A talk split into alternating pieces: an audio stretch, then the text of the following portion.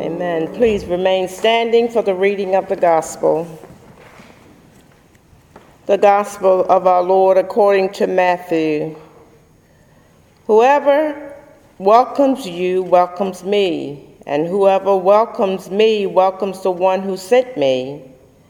Whoever welcomes a prophet in the name of a prophet will receive a prophet's reward. And whoever welcomes a righteous person in the name of a righteous person will receive the reward of the righteous. And whoever gives even a cup of cold water to one of these little ones in the name of a disciple, truly I tell you, none of these will lose their reward. This is the word of the Lord. You may be seated. Please pray with me.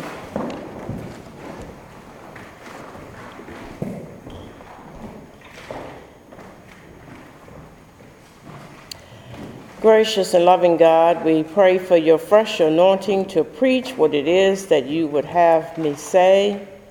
We ask that you would grace our ears and our hearts that they may be open to hear what it is that you speak to each of us individually. Bless our collective thinking and experience. Let it all be to your glory and to the blessing of your kingdom. In Jesus Christ's name we pray. Amen.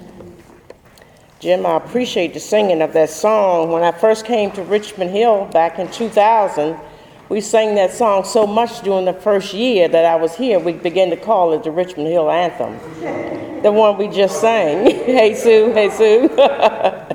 so it's been a while. It's been a while since we sang that song, but I've always appreciated it, and it was very instrumental in the early life of Richmond Hill. So I thank God for that. This text tonight is the third consecutive week that our gospel lesson has been devoted to Jesus' instructions to his disciples as he prepares to send them out on a mission.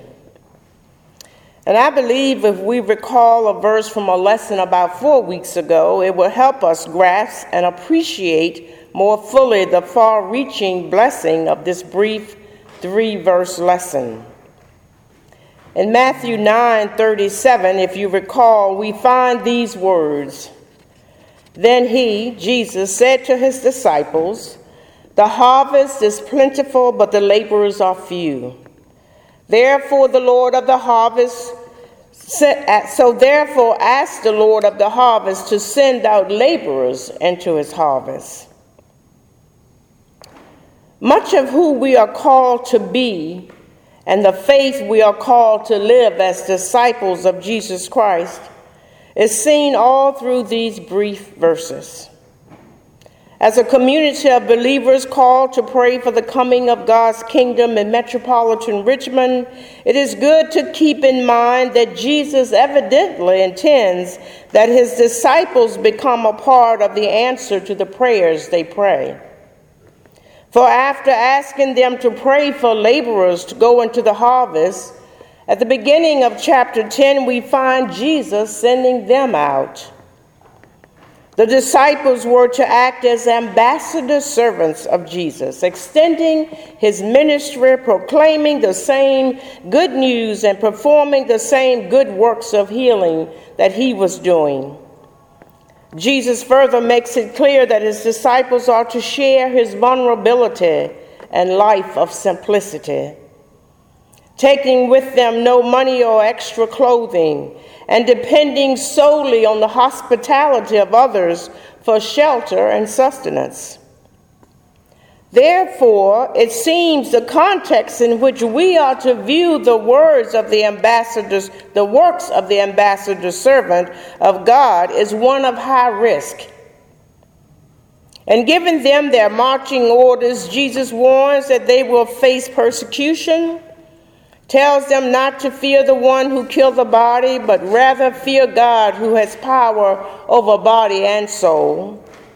He assures them of God's love, promised to acknowledge them before God if they would acknowledge him before the people, and warns them that he did not come to bring peace, but a sword.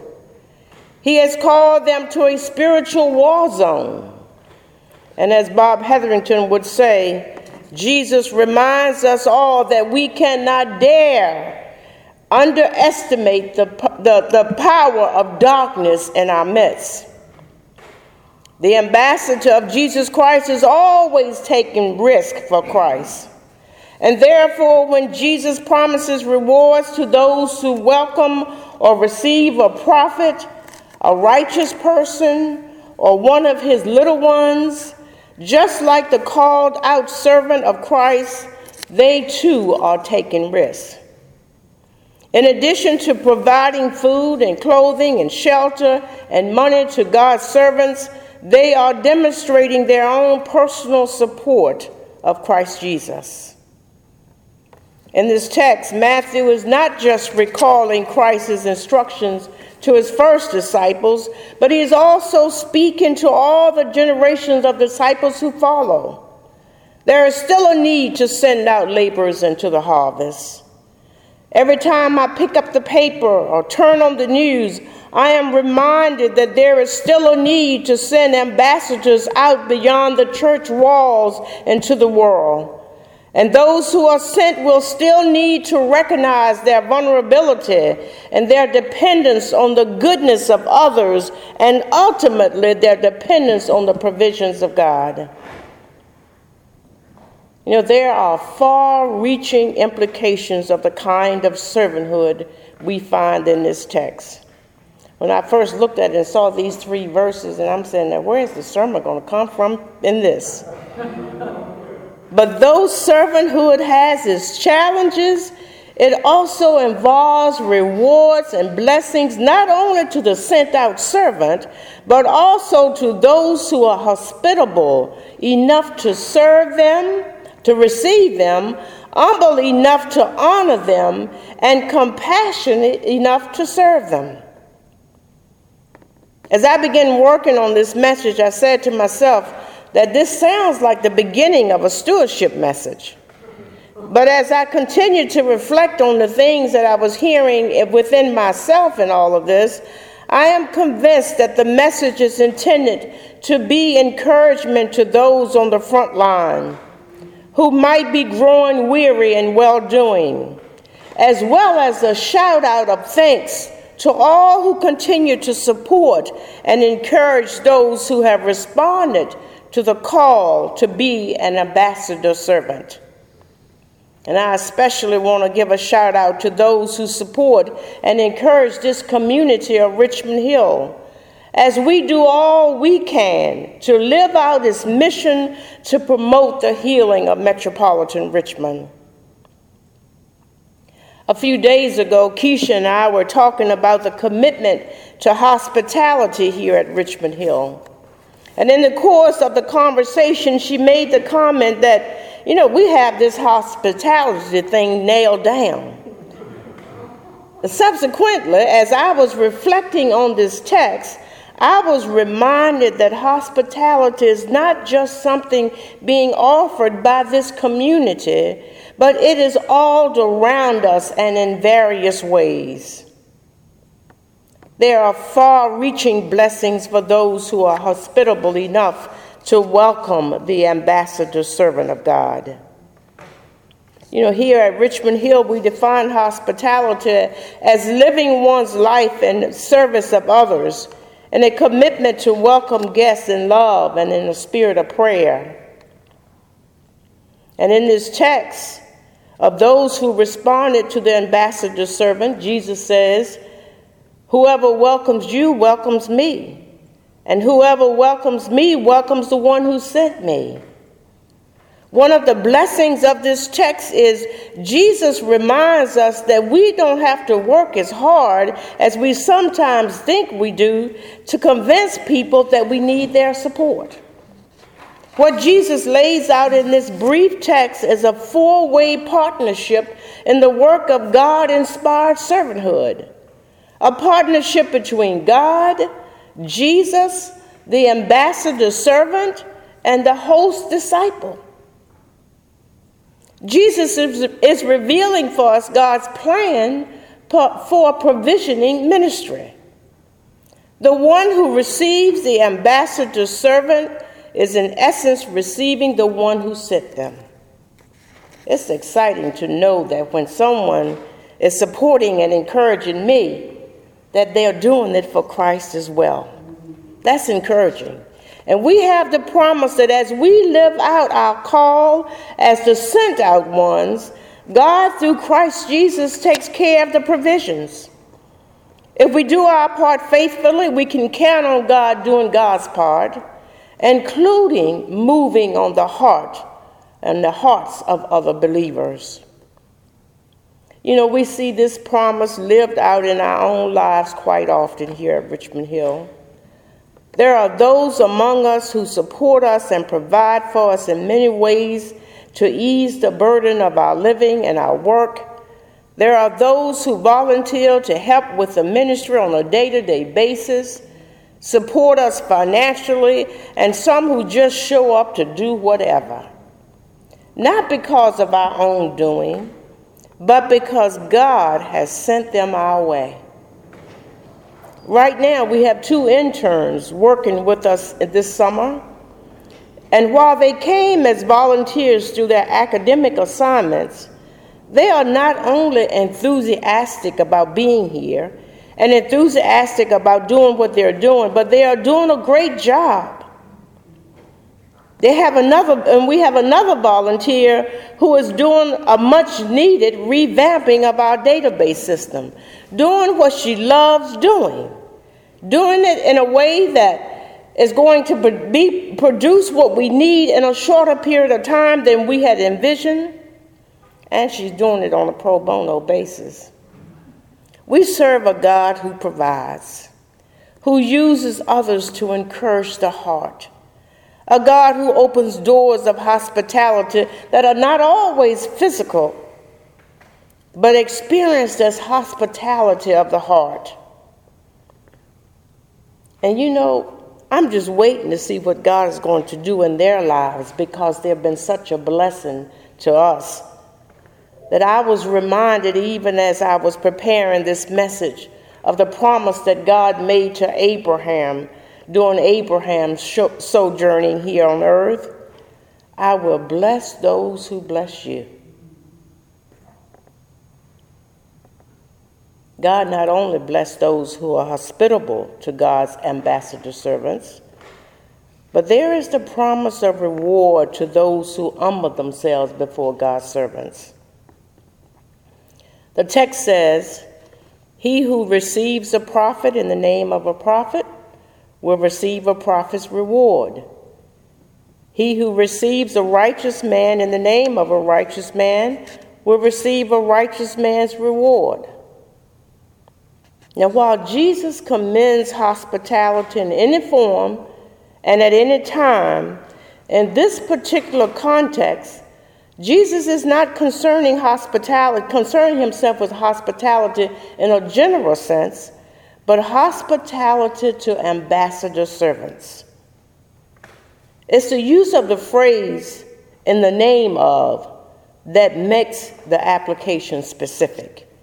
In the name of is another way of saying because one is. So the hospitality that has been offered, the welcome that has been extended, is because the welcomed person is a prophet. Because the welcome person is a righteous person. Or because the righteous the disciple of Jesus Christ is a disciple. And it takes humility to welcome someone simply because of who they are or who they represent.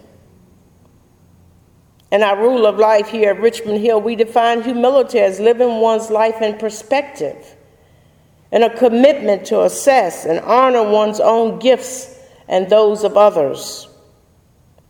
And there is no humility involved if we can only be present to people who show up looking like us dressed the way we want them dressed, or speaking the way we want them speaking, or having the resources to support what we need. It takes humility to say to ourselves that this is a servant of God who has the gifts and the skills and the, and the talents that will be beneficial not only to us, but to the kingdom of God. That this is a servant sent to represent the God of the universe. It takes humility to receive a servant of Christ that doesn't meet our personal standards. Here at Richmond Hill, we find ourselves in another phase of transition right now, completing annual discernments for those who have been a part of this community for the past year and preparing to receive new members into the community in the fall. And part of the humility we are called to here is not unlike the humility any one of you might be called to should you decide to extend hospitality to a servant of God in your own home. There are costs associated with welcoming and supporting the ambassador servants God sent our way. And there are two Old Testament stories that are very instructive for helping us to understand how costly helping a servant of God can be. And they also speak to how blessings come our way, even in the face of opposition. The first story is found in 1 Kings 17. It's the story of the widow of Zarephath. Though she was expected to die of hunger, she honored Elisha's request for a morsel of bread with what little flour she had left. And after Elijah had invoked God's promise that her food supply would not fail, she complied with his request. And as a consequence, her jar of meal was never empty, and neither did her jar of oil fail. And later, when her son died, Elijah restored him to life. And the second story is very much like the first, found in 2 Kings 4 8 through 37. It's the story of the Shunammite family who provided food and a comfortable room for Elisha simply because he was a holy man of God. As a reward, the children, the childless couple was blessed with a child. The child grew up and then the child died, but, but Elisha restored life to the child even by casting his own body upon the child. Like the family in these two stories, sometimes the cost is financial. It is no small matter to attend to the needs of other people, people who have to have food, a place to sleep, and money to cover increased household expenses or living expenses. Sometimes the cost is personal Inviting new people to live in your home can no doubt be stressful. Most homes have just enough room for the people who already live there. Fitting additional people may involve sleeper sofas being set up, sleeping bags, or turning living rooms into bedrooms, or giving up some degree of personal space and personal privacy. And it can be personal also because it requires us to give up holding on to our world's view of God's servant and accepting the one who shows up as truly being who God is and who God wants to be in our midst. Another cause may be the danger of exposing ourselves to conflict like the ladies in these two stories that I just shared, at one point each of them found themselves in conflict with the prophet.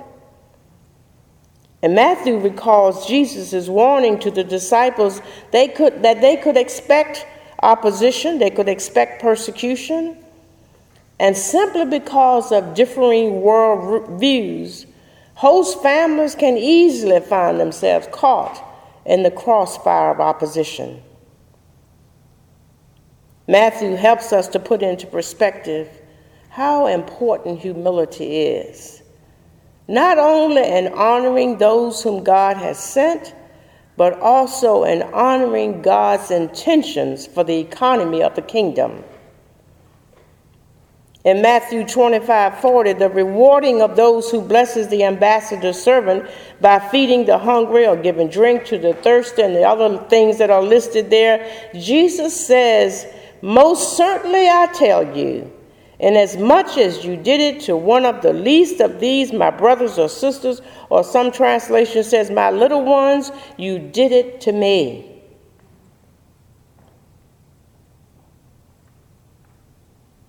And whoever gives a cup of cold water to one of these little ones in the name of a disciple, truly I tell you, none of these will lose their reward. Note the phrase little ones. Surely Christ is acknowledging the vulnerability of his ambassador servants. One can't help but be vulnerable when they don't have their own, when they are dependent on others, when they are subject to ambiguity day in and day out. One is surely vulnerable when the Word of God comes to you as it did to Jesus' disciples. Foxes have holes and birds of the air have nests, but the Son of Man has nowhere to lay his head. At the beginning of this discourse, Jesus sends his disciples in mission without any means of support or defense, no gold or money, no bag, no change of clothes, not even a staff or sandals. They are completely dependent, first on God, and then on the hospitality of the communities that receive them. Their vulnerability and dependence is the key to the success of the mission. A cup of cold water is one of the smallest gifts that any one of us can give, and any one of us is able to do that. God's design for God's ambassador servant mission created a space for everyone to participate. Sometimes our lack of financial resources can be an excuse for thinking that we can't do much to help support the work of the kingdom. A cup of cold water is precious to a person who's thirsty.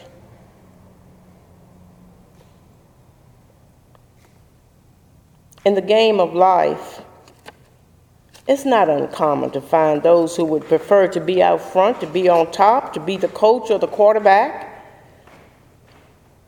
But this text helps us to see that the heart of our Lord is no less attentive to the water boy or the water girl who sits on the sidelines. Providing a cup of water is a valid vocation in the sight of God. The promise is that the person who welcomes a prophet receives a prophet's reward. The person who welcomes a righteous person receives a righteous person's reward.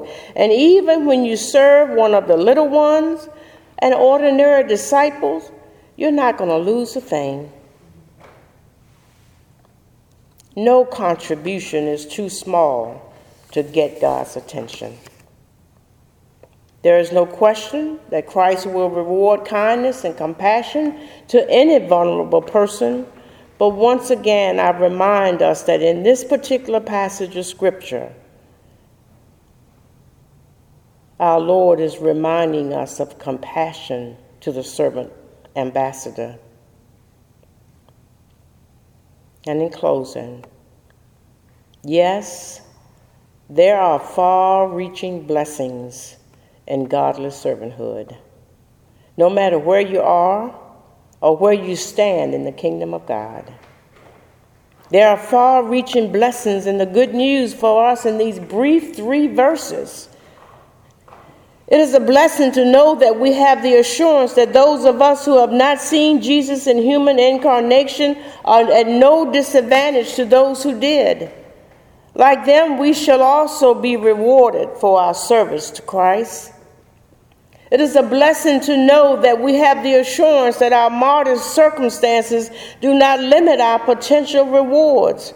The person of ordinary means and the person of great means are promised equal rewards. Both the ordinary and the powerful are promised the same reward for their hospitality. It is a blessing to know that we are not required to be great saints in the, in the eyes of humankind. All we have to do is be willing to serve those who are viewed as great saints. We have only to be humble enough to show the hospitality to such a saint, or offer the smallest of gifts to the littlest or most vulnerable of all disciples. Just as God knows and cares about every hair on our heads, God also knows every generous act on behalf of the faithful servant. It's a blessing to know that those of us who are publicly engaged in the Lord's work are assured that those who help are promised the same reward as we are. Doesn't matter whether you're clergy or layperson, preacher or janitor, we're all promised the same reward. And it's a joy for all of us to be working together in the kingdom of God. The person receiving is blessed, but so is the person who's giving. Ultimately, it's a blessing to know that in these far reaching blessings, there are yet, and I repeat, yet rewards which no eye has seen, nor ear heard, nor the human heart has conceived, but are those things which God has prepared for those who love and serve God. Amen.